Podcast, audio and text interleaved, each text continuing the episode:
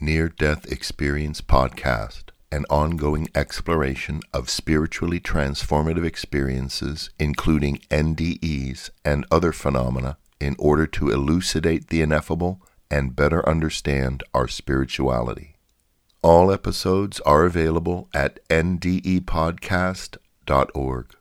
The views expressed and opinions given by the individual hosts and guests are not necessarily those of NDE Podcast, the NDERF, any sponsors, or for that matter, anyone else. In the end, the only opinion that really matters is yours.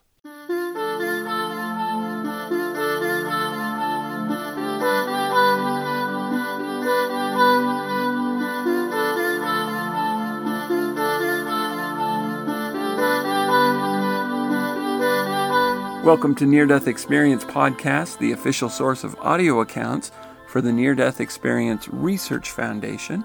I'm Chaz Hathaway, author of Life in the Spirit World What Near Death Experiences May Teach About Life on the Other Side, which is now also available in audiobook at our website, neardeathexperiencepodcast.org. Today I'm going to do something a little bit different than I usually do. Uh, John sent me a really interesting video of Mary Neal talking about her near death experience on the TED stage, or she's talking about it on the TED stage. And she uh, has some really interesting insights that I think are worth sharing. So, what I'm going to do is just play the recording of this uh, experience or this talk that she gives. This is a TEDx talk and if you go to the TEDx Talks YouTube page, you can find this. We'll also provide a link in the show notes, but I think this is worth listening to, and then we'll talk about it afterward. Good evening, and thank you for being here. I'm Dr. Mary Neal, and I'm going to talk to you tonight about death because how you understand death directly determines how you experience life. My own understanding of death changed in 1999 when I died while kayaking in South America. I was pinned under 8 to 10 feet of water at the base of a waterfall, and I was without oxygen for 30 minutes before CPR was initiated. And when I regained consciousness, I was in a state of shock. Not because I just drowned, not because of my multiply broken legs, and not because I was on the side of a remote river with no access to medical care.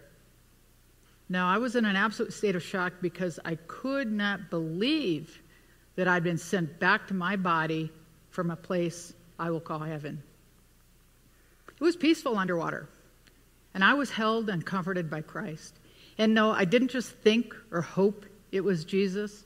I knew it was Christ just as I would know my husband of 30 years if I'd seen him in the grocery store. And I was taken through a life review that had little to do with judgment and everything to do with understanding and compassion and grace. And I was shown the beauty that came out of every heartbreak, every challenge, and every disappointment of my life. And then I was released to the heavens. My spirit rose up and out of the river and I was immediately greeted by a group of people or spirits who had known me and loved me as long as I have existed.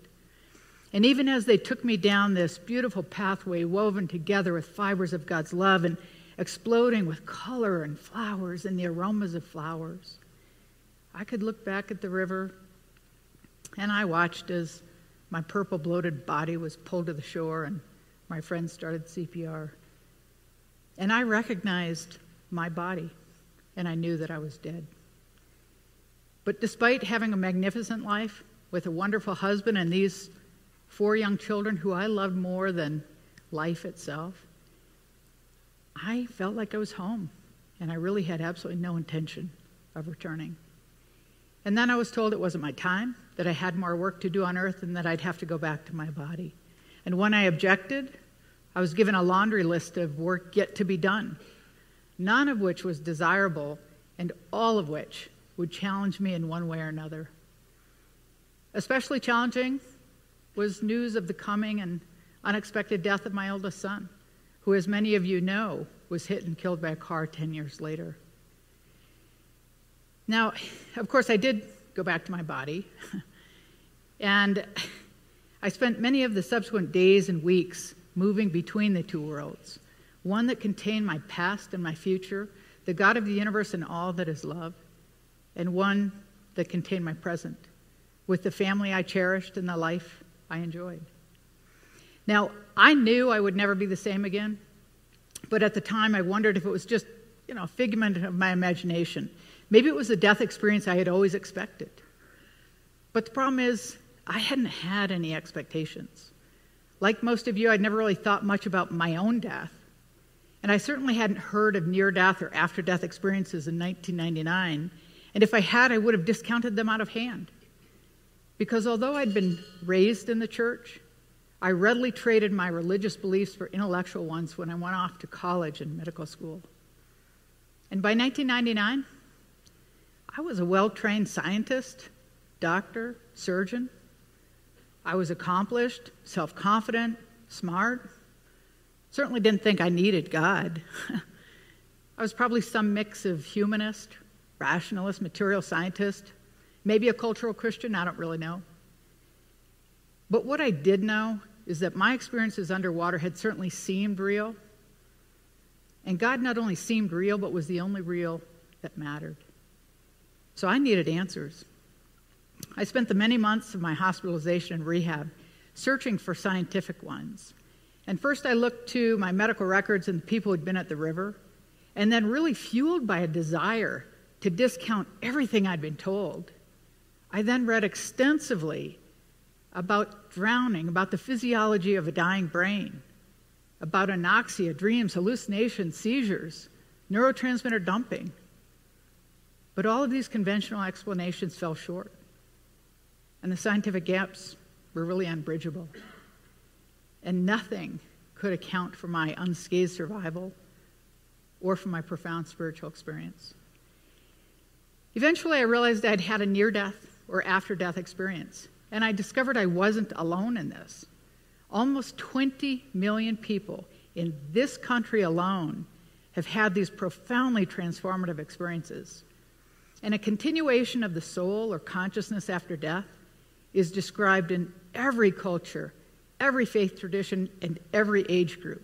Even very young children who have never been exposed to religion recount near death experiences. And we all talk about the same things. We talk about this purity of divine love and interconnectedness with all living creatures. And regardless of what our prior beliefs were, God becomes the only truth. In fact, 75% of atheists encounter a being that they identify as either Jesus or God. And our understanding of death forever changes. Fear disappears, and we all look forward to going home again one day. Now, maybe you understand death as a resurrection or a day of judgment or a spin into another lifetime or maybe just the dissolution into the energy of the universe. Or maybe you think it's just a hole in the ground waiting to be filled. But what you think about death is important. And I'm here tonight to tell you that death is nothing more than the doorway to home.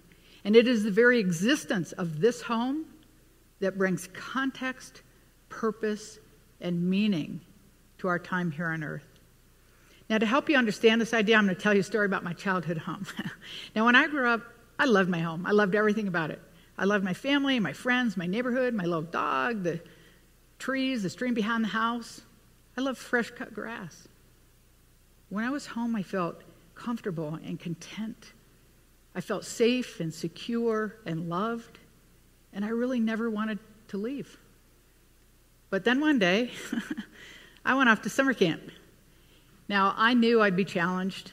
I was a little nervous. I'd never been away from home, didn't know what to expect.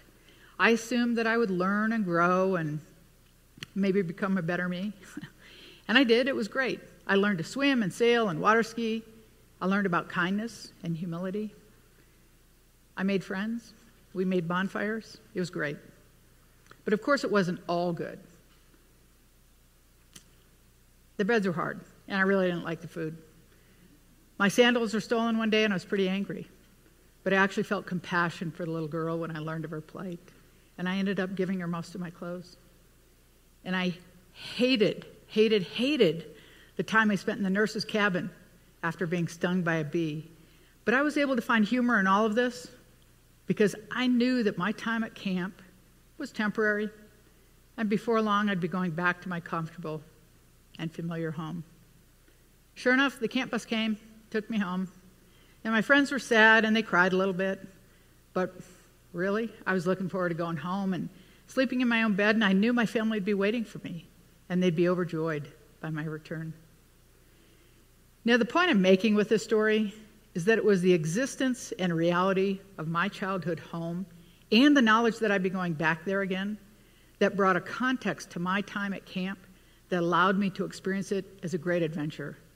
And since 1999, that's exactly how I experience my life here on earth.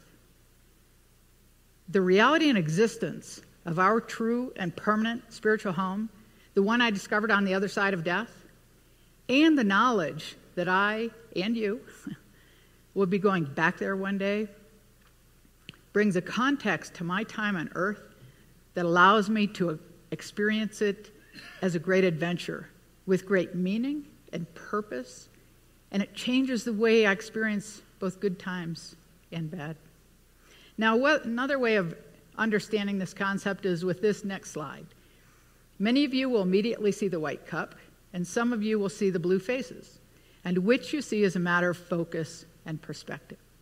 If you focus entirely on the cup, you'll miss the blue faces that give it context. And if you focus entirely on the faces, you'll miss the beauty and the purpose of the cup. Now imagine for a minute that this white cup represents our lifetime here on earth. And the blue faces represent the people and the love and the reality of our home. Without the background of our home and the faces within it, this white cup of life becomes nothing but potential.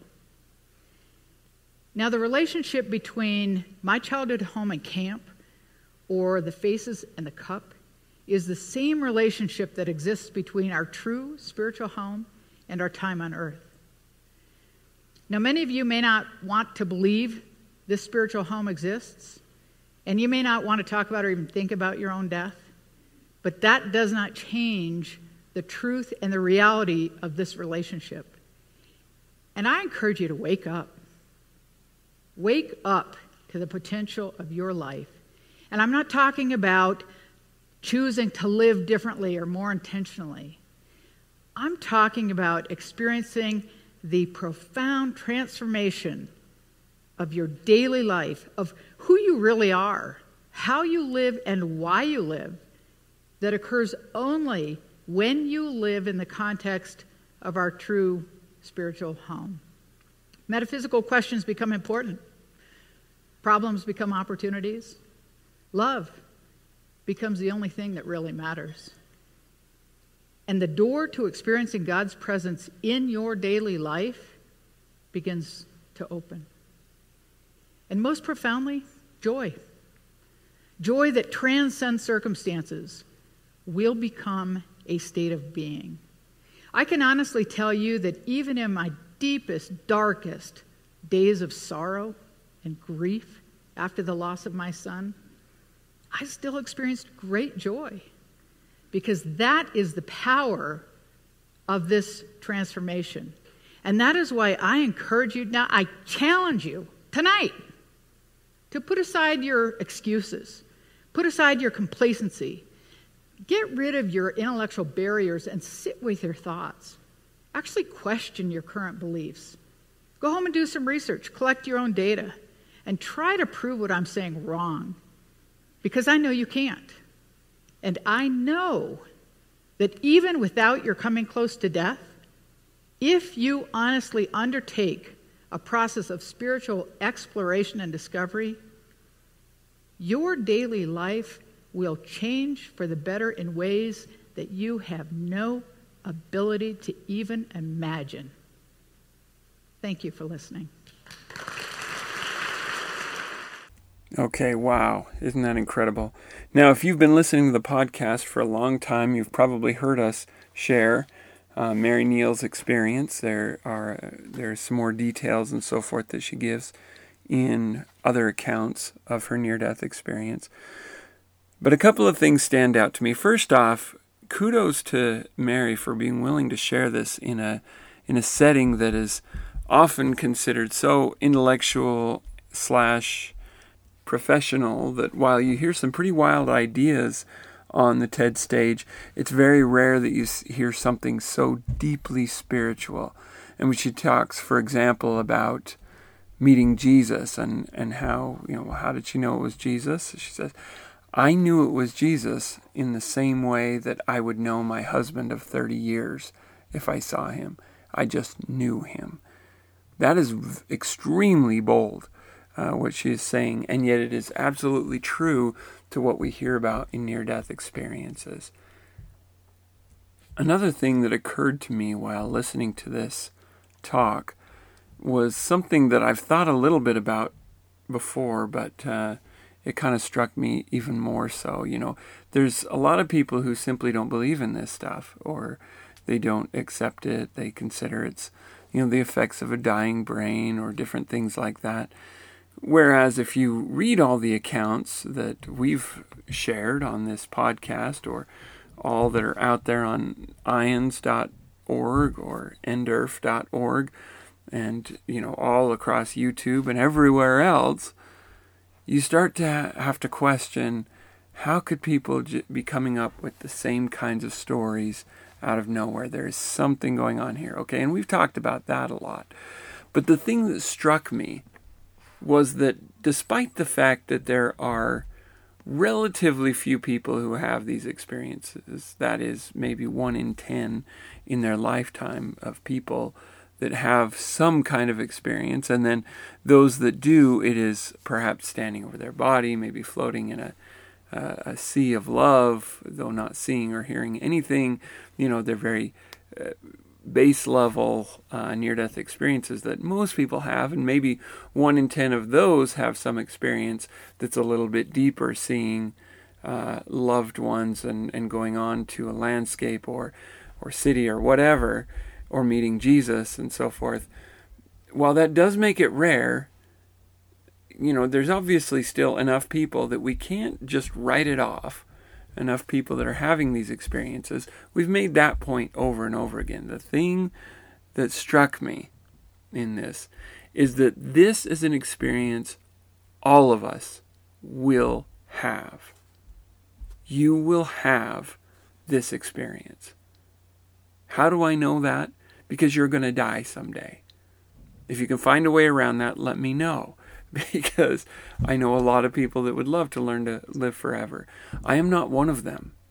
I do not want to live forever in this mortal state, but my, in all likeliness, we will all die. Okay, and all of us will experience death. We will all go to the other side. We will all experience something on the other side of death. And because we are all going to experience that. It is so wise of us to consider what are we going to do to prepare for that? What are we going to do with this life to make the next life the most enjoyable possible? Now we know that there's going to be incredible love, incredible you know acceptance and joy and light and so forth. But that begs the question why are we even here then? If everything is so wonderful on the other side, why would we come to this world of suffering and frustration where the best things that some of the best things you can do is build stamina for stress and pain and suffering and grief and you know learn to exercise on a daily basis because although it's painful and and a form of suffering, it will help our bodies to live longer and happier and more comfortably. It's like, why do we have to suffer in order to have joy? Why do we have to kill something in order to eat?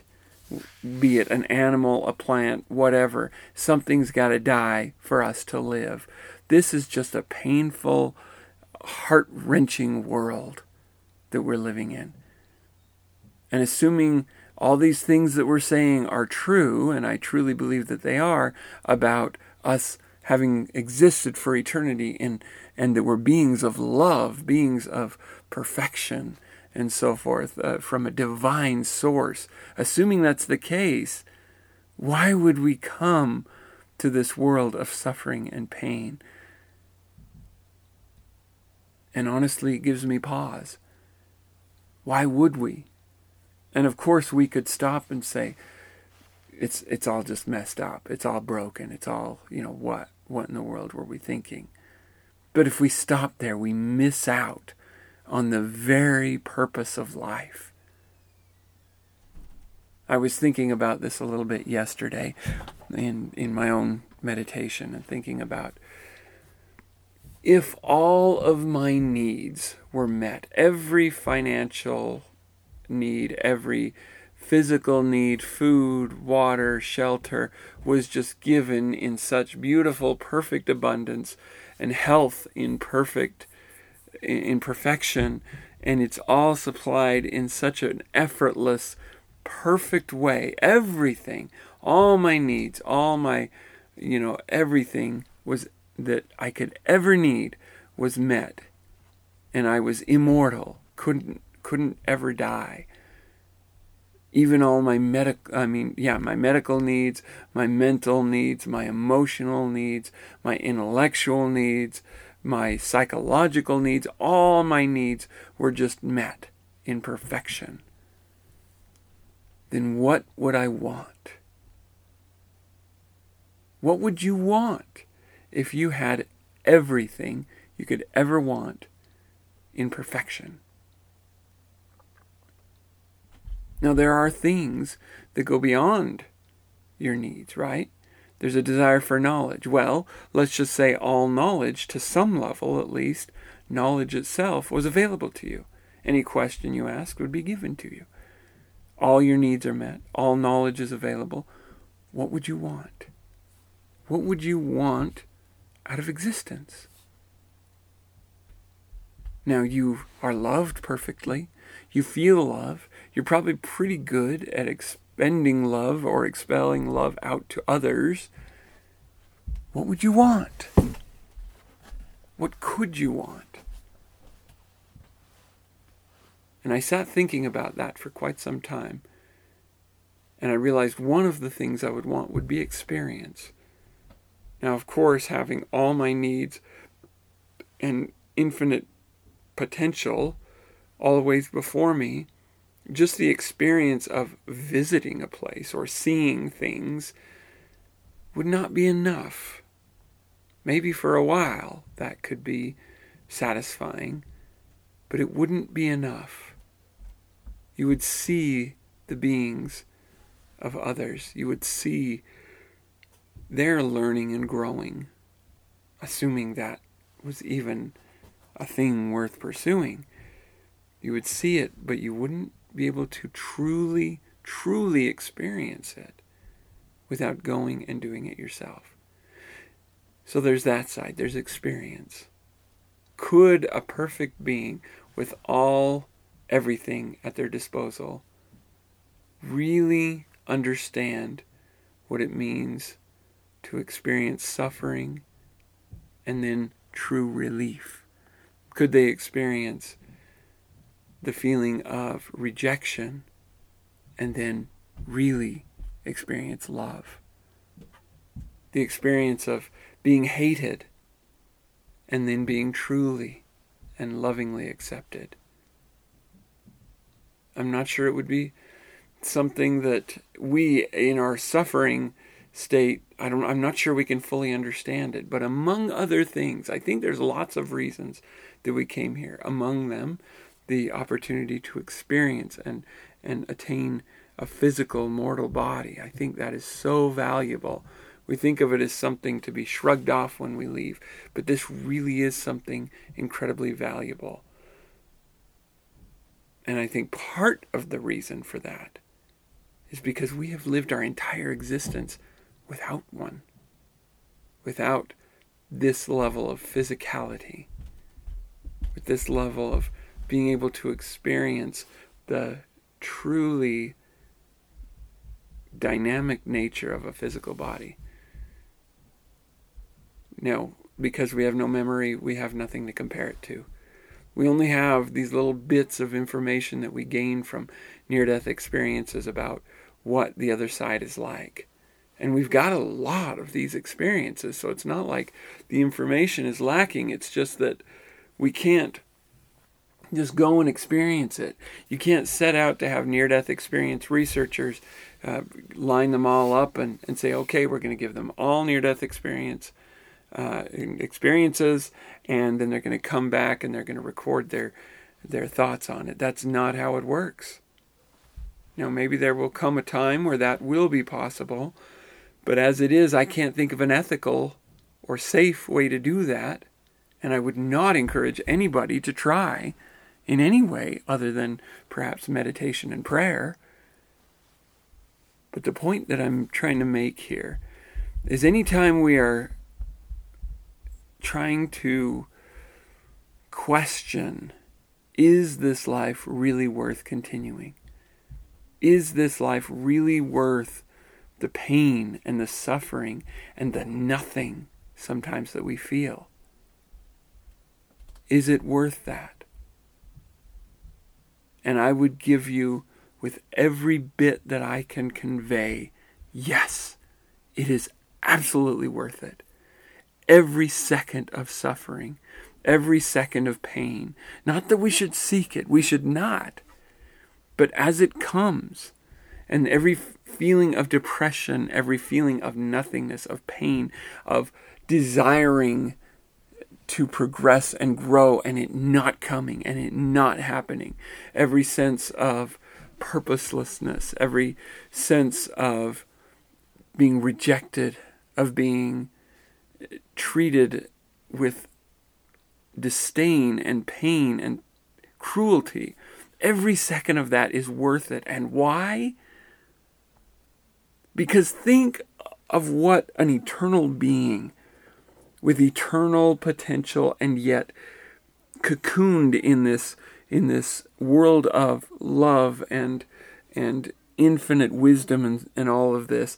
Think take that being and now be able to temporarily strip them of all of that to give them an experience of pure suffering, of true pain, of true difficulty.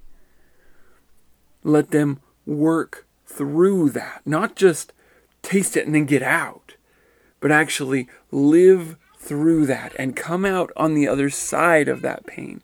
Be that because death overtook them or be that because they experienced life through that suffering and depression and whatever. And the development of compassion that they experienced in this world where there is no memory of anything that they are that they were once capable of, that they once had at their disposal. Give them a full measure of that to work through, to walk through, to get to the other side of, to experience compassion for others who are experiencing that, to live this life of really pure mortal experience. And then release them from the experience, put them back in that cocoon, and see what they have to offer. You guys, this life isn't just because we we were curious, because it's part of the game. And I and I've heard it compared that way, and I think it's a good analogy for some aspects of it. But the fact is, we as eternal beings want to grow. We desperately desire to become more, to expand beyond what we are capable of. We desperately want that. Even in this life, that that desperate need to progress is dulled down so much simply because we are so surrounded by suffering by by you know just trying to get out of bed in the morning and ugh do you feel a desire to progress right now no i just want to go back to sleep and when you're suffering and in agony over an injury or a long term chronic situation, you're suffering through that, do you think about, oh, I just want to progress right now? You think, no, you don't. You think, I just want to stop suffering. I just want to stop suffering.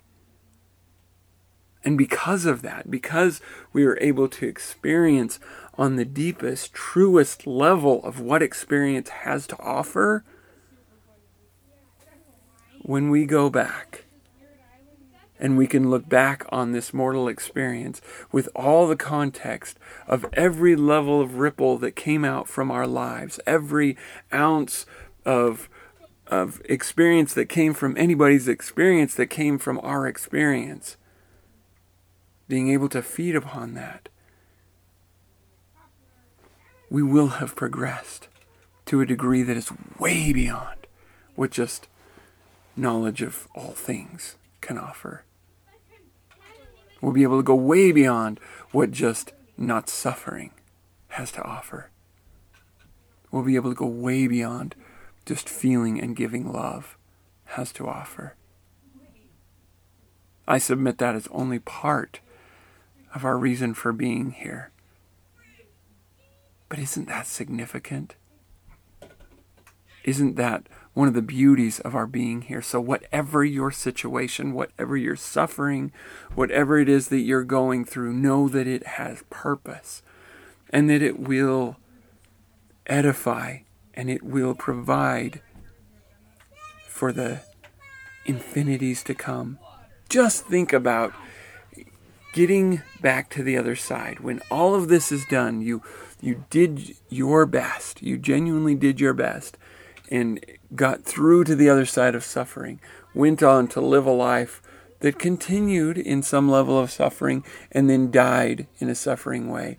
And then being able to go to the other side and spirits that have not yet come, who are maybe a little anxious, they hear it's pretty tough, and being able to say, you guys. It hurts. It is painful beyond my description, but let me tell you, it is worth it. The opportunity to gain and grow and experience love on a level that is beyond just what we've always experienced. Being able to to expand out from where we were. I've heard some near death experiencers say that on the other side they were they'd be talking to other spirits. They'd be the premortal experience with their excited naivety about going to the other side uh, the other side which is life. And then those who have experienced life and when the uh, when the newbies who haven't gone yet to earth step out of the room so to speak and it's just the the post-mortal spirits together the wisdom that they share and the things they have to talk about. It's like veterans getting together. It's like those who have been in the Peace Corps and have seen uh, the kinds of suffering that's going on in the world and coming back together and sharing their experiences. To try to share that in the presence of those who have never been to see that kind of thing.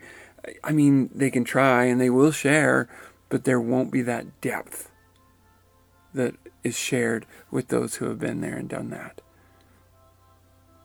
Among other things, that is something powerful that makes this whole life worth it. And it is ridiculously short. Ridiculously short. We will see that when we get to the other side. We were gone for the blink of an eye. Barely even that. Just kind of a splash wake up call. It's like waking up in the morning from a dream that was a lifetime, if you've ever had one of those. You wake up and you're like, I was just asleep. That's all that was. I was just asleep. And now I'm awake. All of that was nothing. And yet, it felt like everything at the time. That's what returning to the other side is like. Waking up from this dream that wasn't nearly as long as we thought it was. And yet, what we learn from it, what we experience by this life, makes it all worth it. You guys, thank you for being here. Thank you for listening. If you would like to support the podcast, if you would like to provide financial support to the podcast, you can do so by either purchasing my book, Life in the Spirit World, or you can become an ongoing monthly contributor by going to patreon.com slash NDE podcast.